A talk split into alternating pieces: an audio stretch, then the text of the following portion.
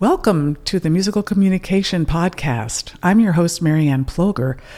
And during these podcasts, I'm looking forward to being able to explore all aspects of what it is to be musical, whether that is how we can be more musical as musicians, or how we can understand why we love music and why we think it's musical or why it isn't.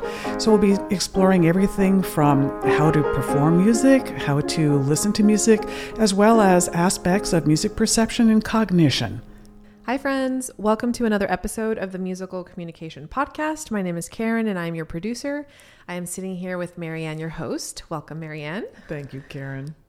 Happy New Year, everybody. It is officially a new year. And for today's episode, we would like to talk about some tools and strategies for getting back whatever you're wanting to pursue this year musically with some strategies and some things that we've talked about. We'll definitely be recapping some previous episodes. So, um, Marianne, where would you like to start? Well, I'd like to start with the whole idea of how important improvisation is in mm. terms of doing almost anything you want to in music. Um, I really do think that that's missing in our training, unless you're a jazzer or you're somebody who plays in a rock band.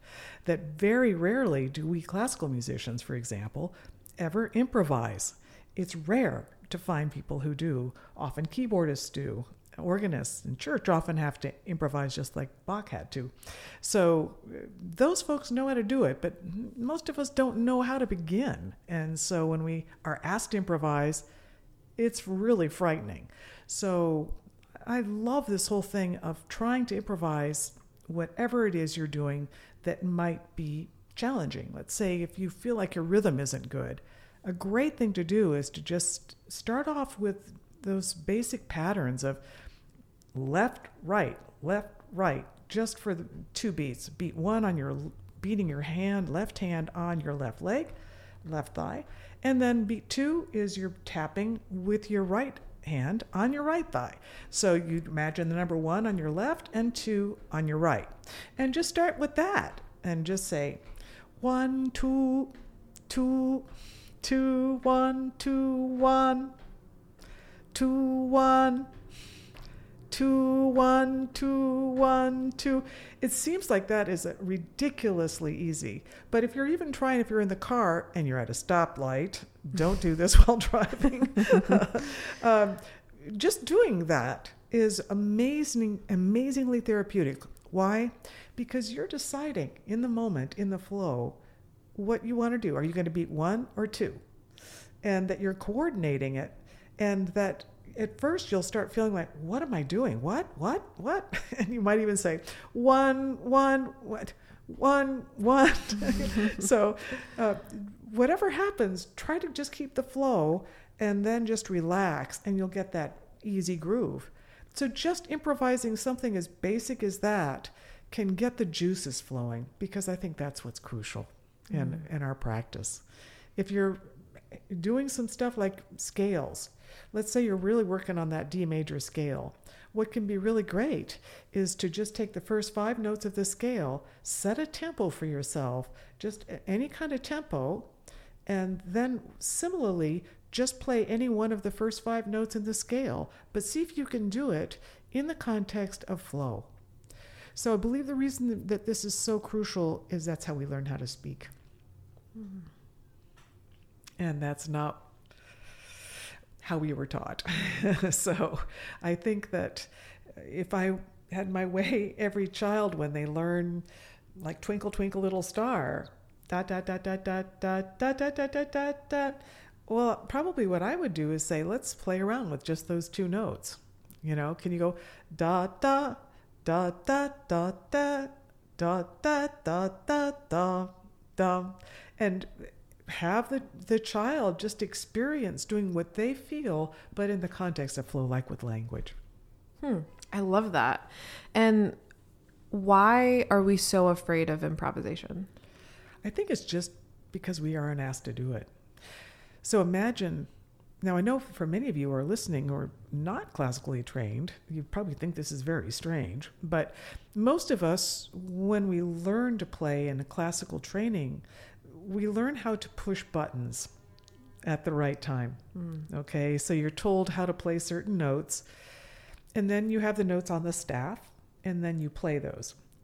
Suzuki violin and now Suzuki with other instruments is much better because they do more with just developing your ear so you're at least not reading immediately. So imagine this scenario. What would have happened to us if instead of being able to just talk, being taught a word and imitating our parents and saying, "Oh, dada, bring toy, dada," whatever, that we would be forming these thoughts. Imagine if instead all we could do is pronounce each one of the letters in the words and that they were written and that we would just say what those words are. So B R I N G T O Y D A D A.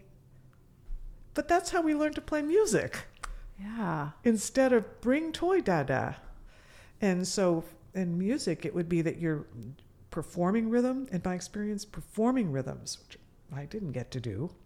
I only could perform the pieces I had in my Leila Fletcher piano book or John Thompson back in those days when I was learning piano, and uh, then on to Beethoven Für Elise. And I, I'm basically restricted in how I communicate.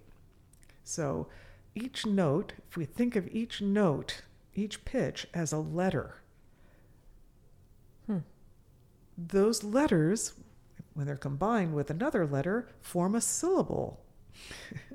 those syllables form words. so in music it's that's what we need to be doing is being we need to realize knowing a note isn't enough playing a note on an instrument is just a letter it forms a member of a chord but before that of what i call a dichord a pitch pair which is like a syllable and those are combined to form chords and larger and larger sentences. And that our brain does i think very intuitively. But i believe it's inhibited in the way that we've been teaching. So I think it's terrifying because we've been quoting Shakespeare letter by letter by playing the notes. And we're not saying anything of our own.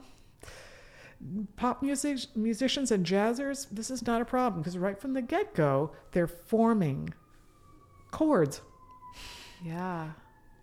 That's and so scales, you know? So they are much more, and they're having to do it in time. I'm sorry, you know, any garage band, they got a drummer, Right. and it's keeping them going. Yeah, interesting. This has to be one of my favorite analogies that you have made. what is happening in downtown Nashville? If y'all can hear the sirens, sorry about that. Um, lots of excitement here. Um, this has been one of my favorite analogies that you've shared because as you were talking, it makes perfect sense. It's very similar to you know the ingredients and the flavors and the tastes and the colors, but as a classically trained human myself, I'm curious what is the difference between improvisation and making a mistake? Because I I studied with you know this cute little old lady. My first instrument was piano. She was trained in, in the Cuban conservatory. And you know we did solfege we did all the things but there was very strict guidelines around what was accurate and what was inaccurate. And even as a kid when you're noodling around you know playing it maybe your scales with the wrong fingerings which is so faux pas on piano like how how do we get back to that childlike curiosity and and know the difference between like oh this was literally wrong versus i'm trying to improvise here? Right. That's a very challenging problem, Karen. Yeah, I think that that approach that you had is going to be a dinosaur. In other words, I think it's going to die a natural death. uh, maybe sooner than later, I hope. But uh, ultimately, uh, it is because of the fact that it was considered a sin to be able to create things of your own because it would be inferior. So uh, I think I mentioned on an earlier podcast, my parents just said, no, you don't improvise uh, because it's dirty, it's jazz. It's so funny because my parents listened to pop music all the time and loved it. but it was considered kind of dirty if you didn't play notes like that because it didn't sound good. Well, I'm so sorry. William Shakespeare did not speak like William Shakespeare when he was a toddler. He, he developed his acumen, he developed an understanding through expressing himself.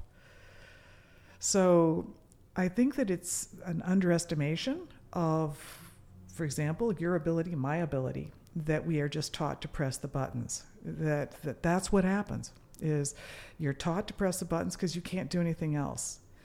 I believe, though, ultimately, what we should have done before we ever played that piano is we should have sung and we should have danced and we should have sung in rhythm and danced and moved. That that should happen starting at the age as young as a, a child can. Yeah. And then it should proceed before you ever try to play a musical instrument. That that we get the cart before the horse. Yeah. So I think that that's where it just got wired incorrectly, and I it's it's all for good reason, or it wouldn't be there. So it is important for us with your question about well, how do we handle that as adults? How do we get into it? I think the important thing is that we're only steps away from being good at improvising, but we have to start small, and this is this is the secret. We often want to sound like Beethoven, but we're not going to sound like Beethoven without going through the steps that Beethoven went through. Hmm. But that's okay. You crawl before you walk. You walk before you run. yeah. You run before you run a race. So ultimately, this is what I think we need, just need to sort of rewire in ourselves, adding every day a little bit of improvisation. And uh, something my husband and I did that got the juices flowing would be to create a musette, which is basically playing uh, a rhythm that is going ya da dee da da dee da dee da, just over and over again. Uh, that it goes the tonic, that is the root of a chord, the fifth of the chord, the octave, and then back again. Just we did this over and over again, and then you just play those notes, and then you fill in maybe the notes in between in the scale. So if you're playing D A D A D A D A D A D A D A, uh, then you just can play whatever you want with that background going on. So you can do that so easily now. You can generate that with GarageBand and all that. Mm-hmm. And that's what rock musicians do you know, they have the groove going and then they practice on top of it. Yeah. We can do that too. But I think for classical musicians, avoiding judging is so important. Lest ye become as a child, ye cannot enter the kingdom of heaven. Jesus Christ said that. so uh, I think it's that we have to have that joy and being kind of a toddler. And uh, I'm amazed when I work with people. At first, they're very self conscious when they're doing it uh, because they're judging. But as soon as they allow themselves to just let go, they begin to feel like, oh, this is really fun. What's great is to do it with other people and realize, oh, they chose to do something else than I did. And what's beautiful about that is that, that the improvisation is revelatory of your soul because you're mm. making mm. a different decision. You're deciding to play a different note than somebody else or a different rhythm. Mm. But you're together. And it can sound darn good. Yeah. It sounds like it's a great avenue too to build trust in yourself. That's the main thing. Mm. So we now know very much that stuttering is the result of judgment that comes too early in life. So, for example, if any of you have seen the wonderful movie The King's Speech about King George, uh, he had a terrible stutter. And overcoming that was so difficult, but we now know he was in a terribly abusive situation where he was being judged and criticized constantly. So he couldn't put three words together without I think, looking back, as I may say, you know, in my three causes of error, yeah. that his coach was in there all the time and is creating other issues, of course. But I think that getting so that we are in flow in music right off the bat is so important. So, with my own method, doesn't matter if we're working on a rhythmic exercise my students know how to perform those rhythms really well. But do they know how to use those rhythms to create their own rhythms? Yes. I'm just inviting them to get used, to, you know, to exploring that, and and then we develop the ability to visualize how would that appear when I'm improvising it. How would it look? In hmm. the same way that when I'm speaking now, I can imagine how those words look when written. To me, it's just a process of learning language. Hmm. I love that so much. That's so like mesmerizing. I'm like in flow here, Marianne. so sweet. So, what besides improvisation, what other tool do you think we need?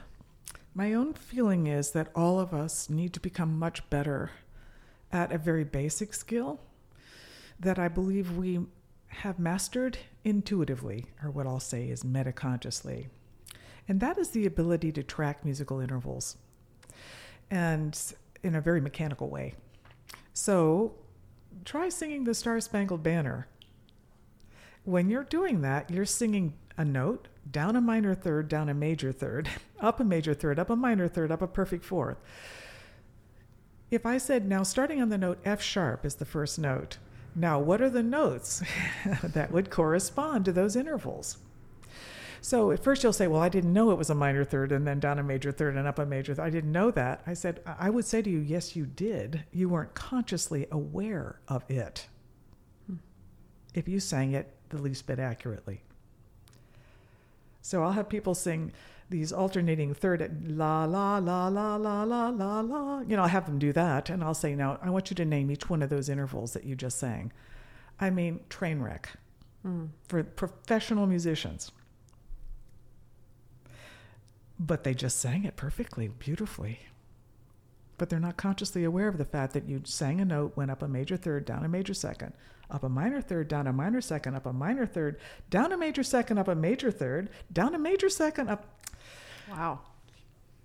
So all we have to do is speed up, and it's a pure skill. This is not something that is talent based. It is. pu- It's like spelling. It's just spelling. So,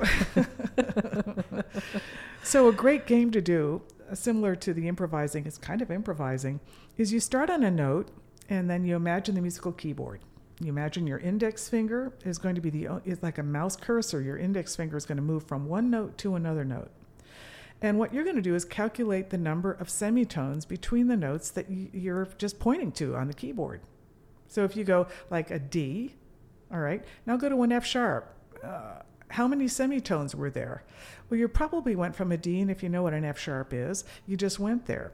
But you know what? If you count as you move, you'll notice you go up two whole steps. You know, so D to E and E to F sharp. You moved four semitones. If you move from F sharp to A, now move your finger from F sharp to A.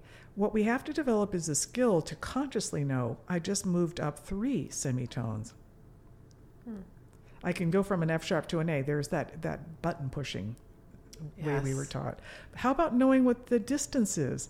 Because that's what the brain, you know, da, it's it's feeling the distance. I didn't sing ah, okay. So the brain is doing this at a much higher than conscious level. What we have to do is train our conscious mind to catch up. So just start mm-hmm. by going up whole and half steps on the piano, imagining that. And then once again, see if you can begin to do it in time. So you play a D and then you go up a two to an E and go up another two to an F sharp, down a one to an F, down a you know, one, down a one, down a one, down a two, up a two, up a two, down a one, down a two, up one. And you'll get faster and faster at it. And this is helping to connect pitch space perceptions that are metaconscious in my opinion, that is above consciousness, and then with with what is conscious awareness I the love musical that so keyboard. much. Yeah. And again, think about that with your saxophone training, how or piano training for that matter. How much did we learn to do that? No, not at all. Not at all. Yeah, we were. I, I personally, my training was we were more focused on getting the right fingerings Yeah. than we were what was That's right. happening. That's the button pushing. That's Yeah. right. This note is played with this finger, whether it's on the saxophone or the piano or whatever instrument you're playing. And it Mm. destroys, in my opinion, or damages our perception of pitch space awareness. Yeah. It was really cool too. While you were just talking that, I immediately got a visual of the keyboard in my mm-hmm, mind, and I was mm-hmm. like looking at the little sections. It's like, oh, that's so cool. and yeah, that's it. That's it. to me, the piano keyboard is such an important tool for the musician. Mm. It is really a ruler. That's what it is. And it allows us to imagine pitch space. And it can be intimidating to any of us. And I'll do an episode where we talk about that, a podcast about the piano. But you want to remember there are just 12 notes in every octave, just 12, like 12 months in a year. Yeah. We can keep track of 12 months in a year. We can keep track of 12 hours in a half of a day, the clock face. We can keep track of 12 notes in an octave. Yeah.